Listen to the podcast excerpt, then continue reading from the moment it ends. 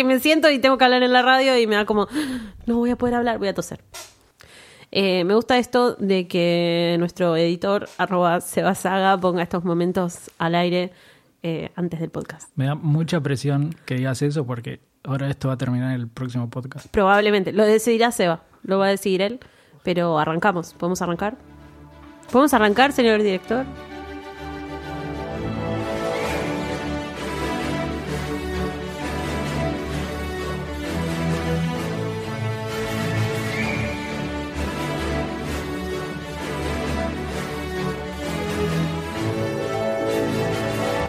Brujas, muggles, nomads y squibs, bienvenidos al segundo episodio de Podcast 9 y 3 cuartos, tu puerta de entrada al mundo mágico de J.K. Rowling. Mi nombre es Eli Masi y estoy con mi amigo personal Patricio Tarantino. Pato, ¿cómo estás?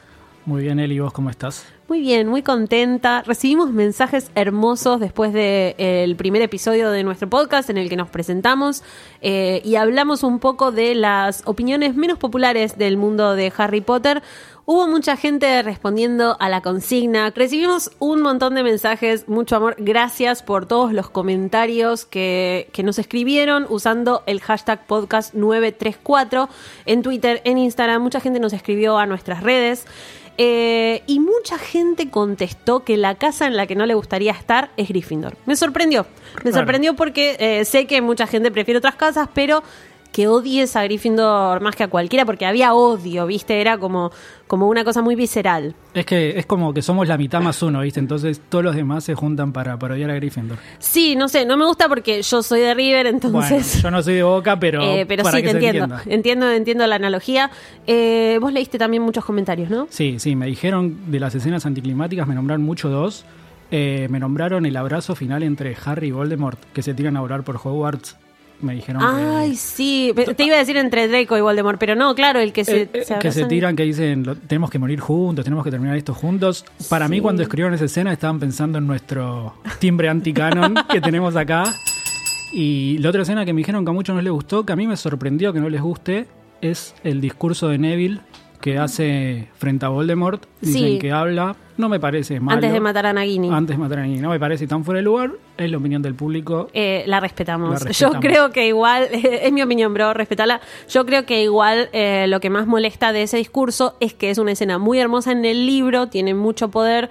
Y en la película es como, "Ah, no, Harry es bueno y lo queremos mucho y dice alguna tontería, pero no es tan fuerte, ¿no? No, no, no, creo que el- en la última hora de esa película en general le falta un poco de garra, ¿no? De, de, de clima bélico. Bueno, hoy justamente vamos a hablar de lo que está pasando en el universo. Ah, Va a haber una remake, un reboot, va a haber serie, ¿qué va a pasar? Eh, pero antes eh, queremos hablar de la gente que está enojada. Porque hay mucha gente enojada, sobre todo Hufflepuffs y fans de Luna Lovegood enojados. Sí, sí, quiero, quiero aclarar ese tema porque hubo bastante, bastante revuelo Sí, ¿qué pasó, Patricio? por mis Contanos. comentarios. No, no, quiero aclarar que lo que hacemos acá es mucho en, en tono humor, en tono broma, Sí. que nadie se tiene que tomar en serio, tan en serio, un poquito en serio, sí, no tan en serio Un lo que decimos. Sí. Y que nunca lo hacemos ni para ofender ni para atacar a nadie. Es, hay que exagerar un poco la opinión para que esto se vuelva más divertido.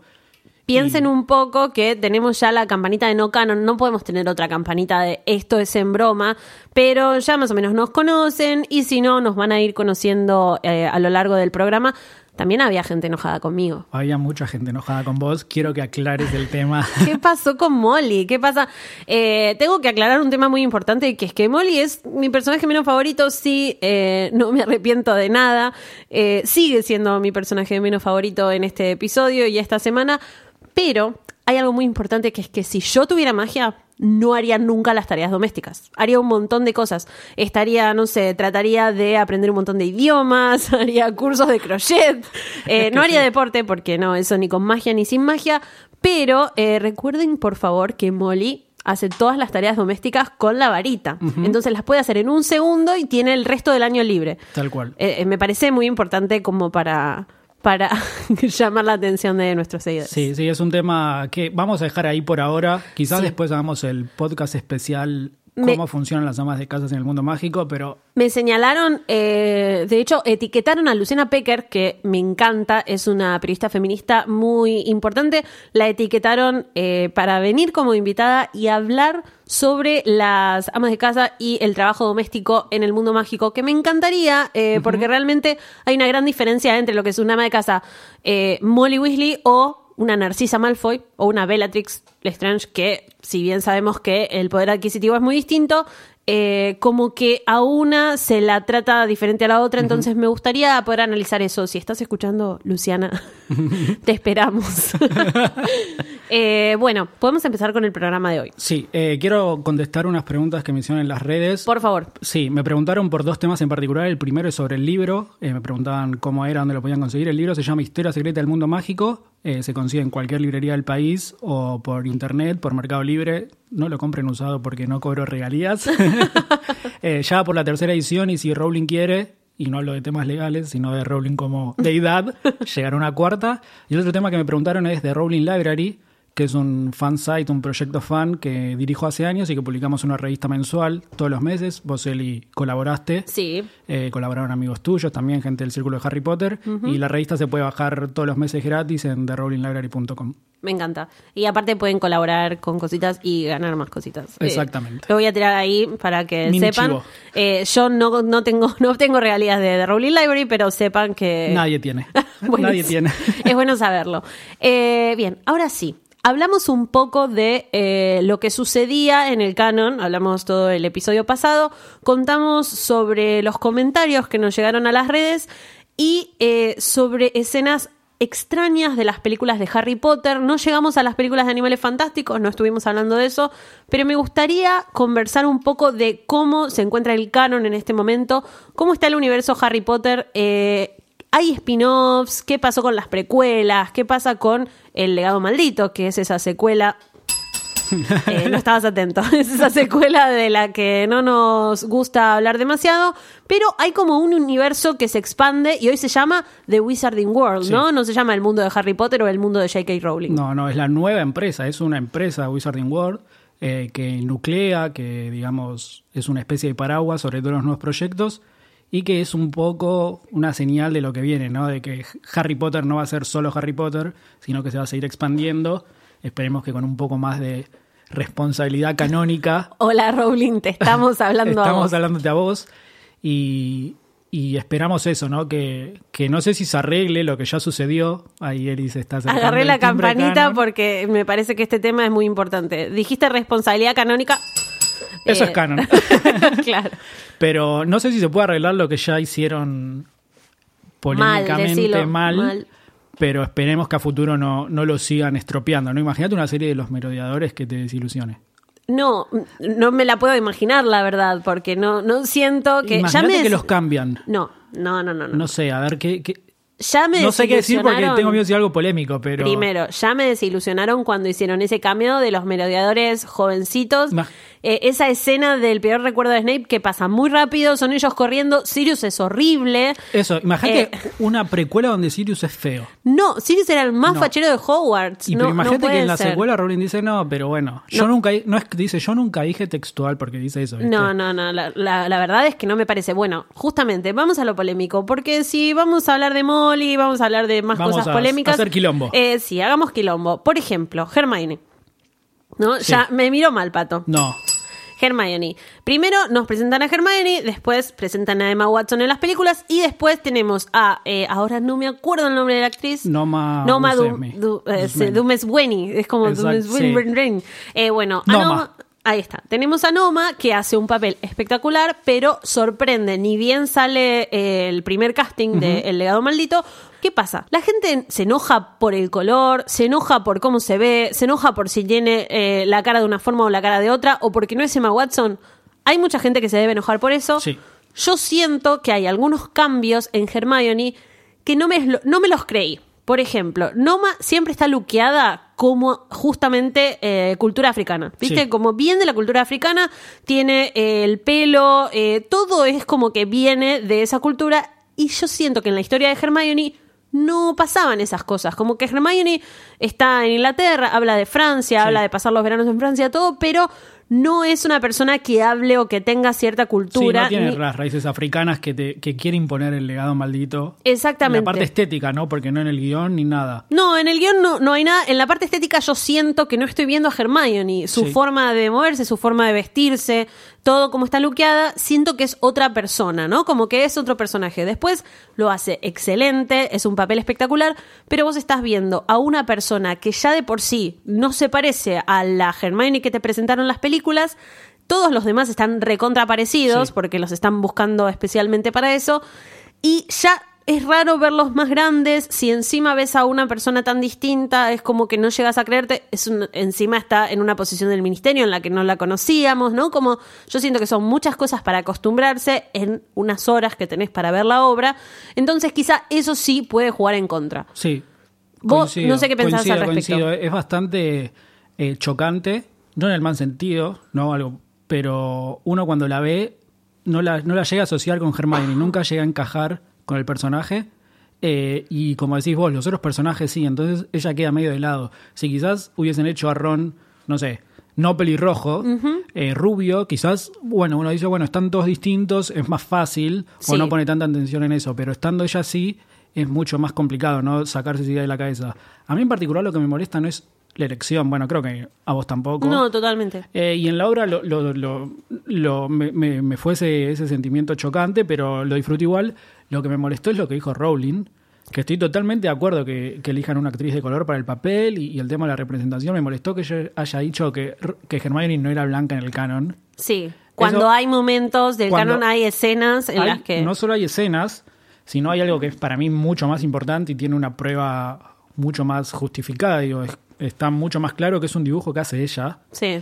donde están los, eh, los cinco personajes de Hogwarts. eh, está Harry, Ron, Neville, Hermione y Dean Thomas. Sí. Y Rowling claramente dibuja a Dean Thomas como una persona de color y a Hermione no. Claro. De hecho, Hermione es la única que tiene pelo, digamos, en el dibujo que está hecho con lapicera blanco, no entender que tiene pelo claro. Sí, sí, sí. Y, y me molesta eso de que Rowling se desdiga. Yo creo que si Rowling hubiese salido a decir, vamos a castear, vamos a poner una Vamos persona a- de color Exacto. eh, por representación, porque es la mejor actriz de, de todas las que hicieron el casting. Porque la saga fue hace tiempo y ahora estamos tratando de tener más representación, más Eh, me diversidad. Me, hubiese- me hubiese parecido perfecto. Sí. Eh, pero me molesta esas contradicciones que tiene para atrás y no es la primera que hace.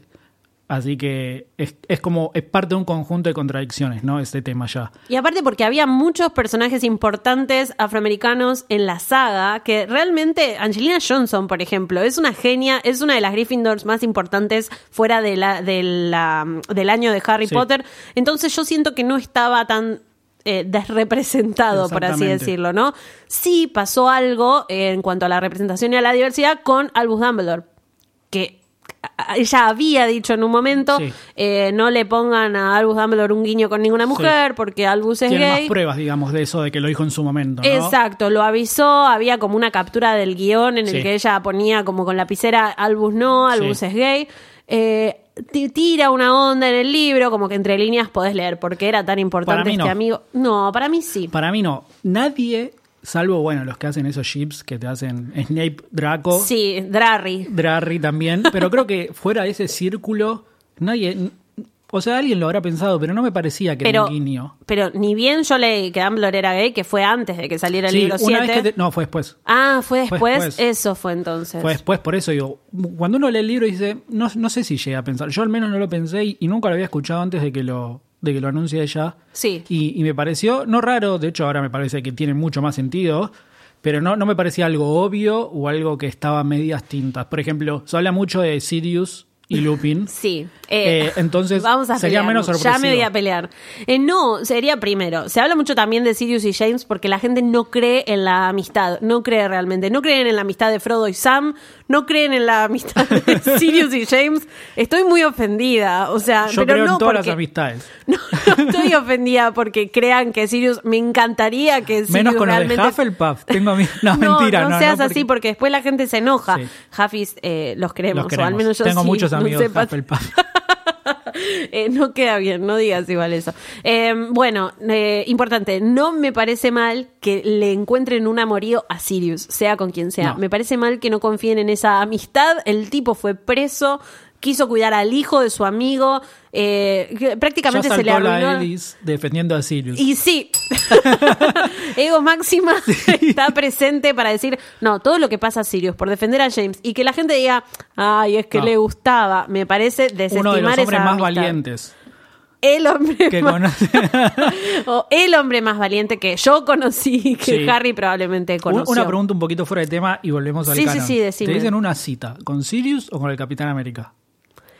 Qué difícil, porque yo esta vez no metí Disney ni ninguna Bueno, ningún producto era- de era la Disney pregunta con el Capitán América. eh, pará, Ah, igual. bueno, decirle que se vaya, porque estaba Sirius en la puerta que vaya porque no. Pero espera, hay que, hay que evaluar todas las posibilidades. Viene Sirius bañado, bañado, afeitado. pero de Azkaban, así todo No, medio. viene tipo pre-Azkaban en la precuela. Ay, qué difícil. Podemos hacer un capítulo decís. entero, No me lo puedo imaginar. O sea, si, si, si me pusieras una cara, por ejemplo, si Sirius en la precuela fuera eh, Brandon Flynn de 13 Reasons Why, por ejemplo, No sé, igual elegiría Capitán no. América. No, ¿no viste lo que es el Capitán América? ¿Qué- ¿A quién vas a elegir por arriba del Capitán América? Y pero Sirius tiene la varita y hace hechizos. No, bueno, pero el Capitán América tiene un escudo. Volvamos Eh, al basta, canon. sí, por favor, el canon. Bueno, eh, Dumbledore, que después de aclarar eso, de contar que Dumbledore era gay, de hacer, eh, bueno, el resto de las películas, todo, medio que algunos, entonces Pato no, pero algunos imaginamos que podía venir por ahí, por la historia de Grindelwald y demás. Eh, vemos animales fantásticos, vemos animales fantásticos, los crímenes de Grindelwald, y la gente empieza, che, ¿qué onda entonces, Dumbledore? Sí, es, De verdad, amigo, no sabías nada. No, y aparte- ¿No leíste un diario? es bastante. Se, se da a entender en la película. Pero no solo se da a entender, sino que... Que te eh, sorprendió, decís, a la gente que lo sorprendió. si lo googleas y pones Dumbledore, Sí. probablemente lo que sigue es is gay. O Sí, sea, sí, porque a la gente le, le llamó tanto la atención que Rowling lo mencionara encima en ese momento en lo que no se mencionaba abiertamente cuando un personaje tan grande en la saga eh, era gay. Entonces, ahora me parece que, que Rowling tuviera que salir a decirlo y que la gente diga, ay, ahora se le ocurre que un personaje sea gay. No, no se le ocurre ahora, pero en ese momento fue de lo más revolucionario, Sí, sí, ¿no? sí. Porque no es como en las historias de Percy Jackson, que probablemente eh, no me acuerde de todos los personajes, pero mi personaje favorito eh, de Héroes del Olimpo es Nico D'Angelo. No sé si leíste Héroes Nicolas del Cage. No, Nico D'Angelo. No, pero digo el personaje que hace de Nicolas Cage. No, no lo hace Nicolas Cage. Nicolas Cage no está en pero Percy actúa en Jackson. otra película de magos. No, pero no importa. Bueno. Estamos hablando de Percy Jackson. Aguante Nico D'Angelo. Un beso para Pauli porque es nuestro personaje favorito. Eh, y Nico es gay, pero es un personaje bastante secundario durante la mayoría de los libros.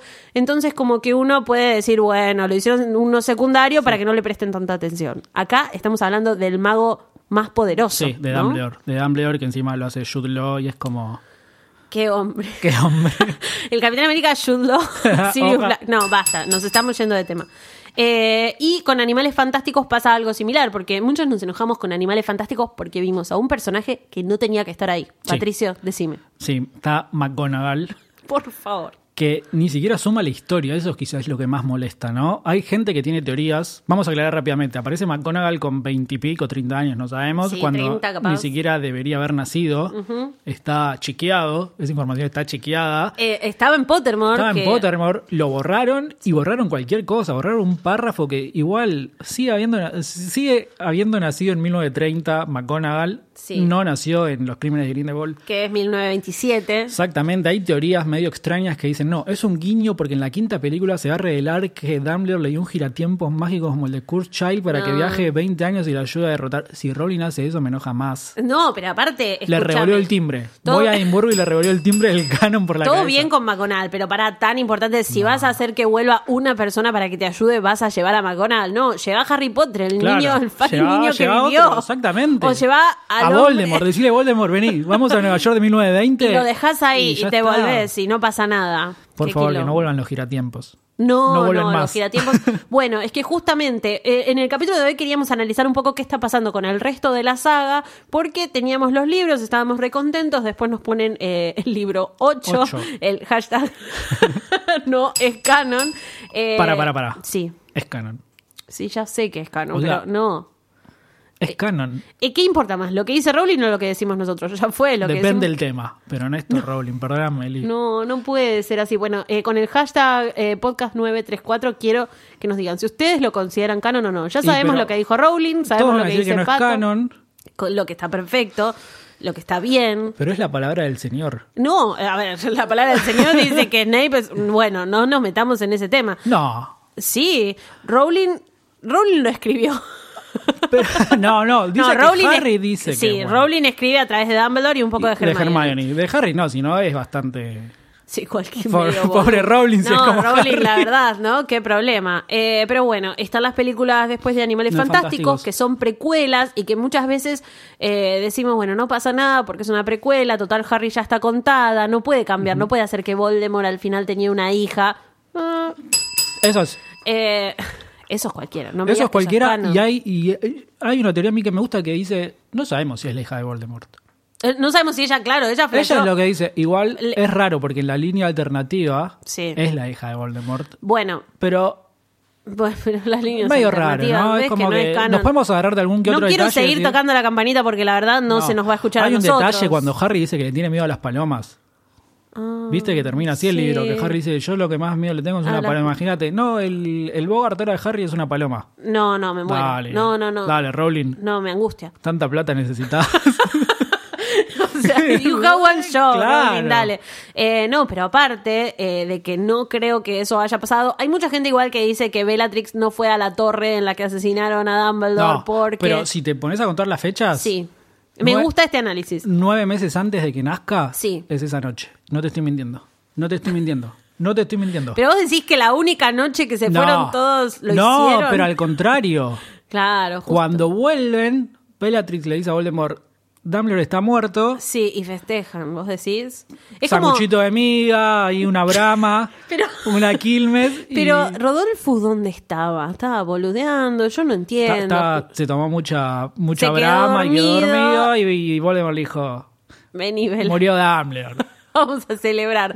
Es como los bebés del festejo del Mundial del 86. Yo, por ejemplo, soy un bebé. ¿Sos- en serio? Soy un bebé festejo del Mundial, claro. ¿Vos 87. sos marzo del 87? Claro. Mirá, ¿Viste? me acabo de enterar tu, tu cumpleaños gracias a Maradona.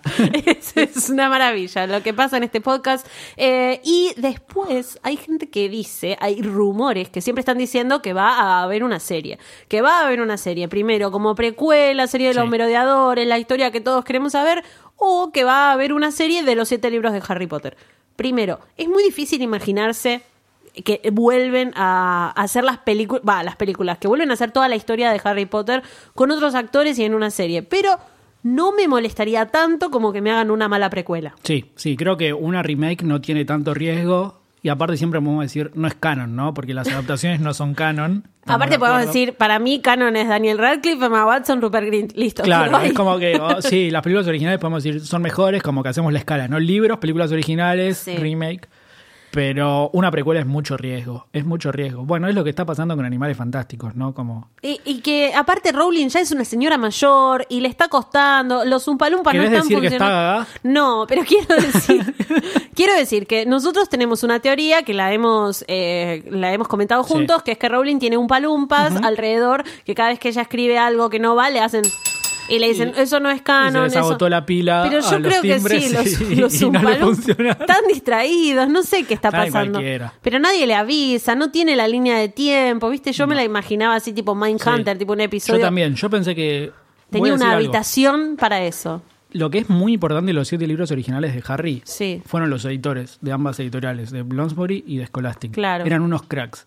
Claro. Los tipos tenían una Biblia de Harry, le decían la Biblia de Harry internamente Sí, sí. dentro de la editorial, que era un archivo de más de 800 páginas con todas las referencias, hechizos, todo, tipo, cada vez que había un hechizo, cómo se debía escribir, cómo se debía pronunciar, el efecto que hacía, el color. Entonces, si Rowling se, se mandaba alguna, el editor le decía, pará, acá no, esto no, esta poción tardaba tres meses, ahora no puede tardar cuatro. Claro. Y con Kurt Shine no pasó eso. No tiene el editor. Y con las películas mucho menos.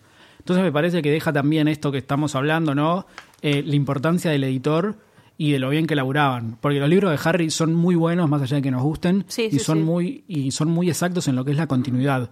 Bueno. Eh, hay muy pocos errores de ese estilo. Hay otros tipos de errores que podemos ponernos a discutir, Sí, pero sí. la continuidad y esas cosas no hay casi errores. Entonces, Bueno, a mí me parece mágico, real, cuando en el primer libro vos lees sobre eh, Dumbledore que derrotó al mago tenebroso Grindelwald en la carta, en el cromo de la rana de chocolate, y es básicamente cómo cierra la historia después, ¿no? veintipico de años después. Eh, y siete libros. y siete libros. Y está también la moto de Sirius Black en el primer capítulo. Y vos en el sí. momento la pasás de largo y decís que No. se- ni, ni le da bola. Creo que lo salteás. No, Y- real que la primera vez no, pero ya Sí, después. obvio, cuando lo relees Cuando ya dice, el joven todas". Sirius Black me la prestó, Exactamente, señor. Exactamente. Ah.